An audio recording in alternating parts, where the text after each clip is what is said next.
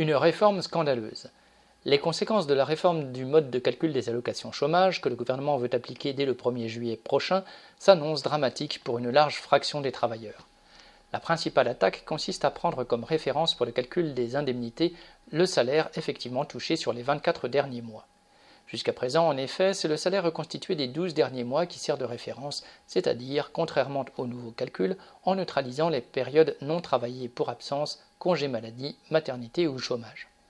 L'UNEDIC, l'organisme qui gère le paiement des indemnités, avait déjà calculé que la réforme ferait baisser les revenus de 38% des chômeurs. Mais la nouvelle étude de cas de l'UNEDIC, demandée par la CGT, ajoute encore au scandale de la baisse généralisée pour une grande partie des chômeurs. Suivant leur situation, les conséquences seront encore plus dramatiques pour certains travailleurs. Selon l'étude de cas, pour les salariés à durée de travail et à salaire égaux, les inégalités de traitement pourraient représenter dans certains cas un écart de 1 à 47. La raison principale en est le fractionnement de l'emploi pendant la période servant à calculer les indemnités.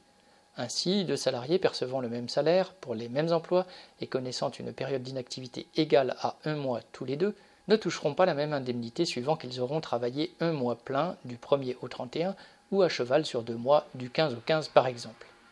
Cette réforme appauvrira donc certains travailleurs plus que d'autres, mais elle menace toute la classe ouvrière, en poussant des travailleurs privés d'emploi vers la misère, en précarisant de plus en plus la vie des chômeurs, le gouvernement accroît la pression sur toute la classe ouvrière, permettant au patronat de tenter d'imposer des conditions d'exploitation plus dures. Nadia Cantale.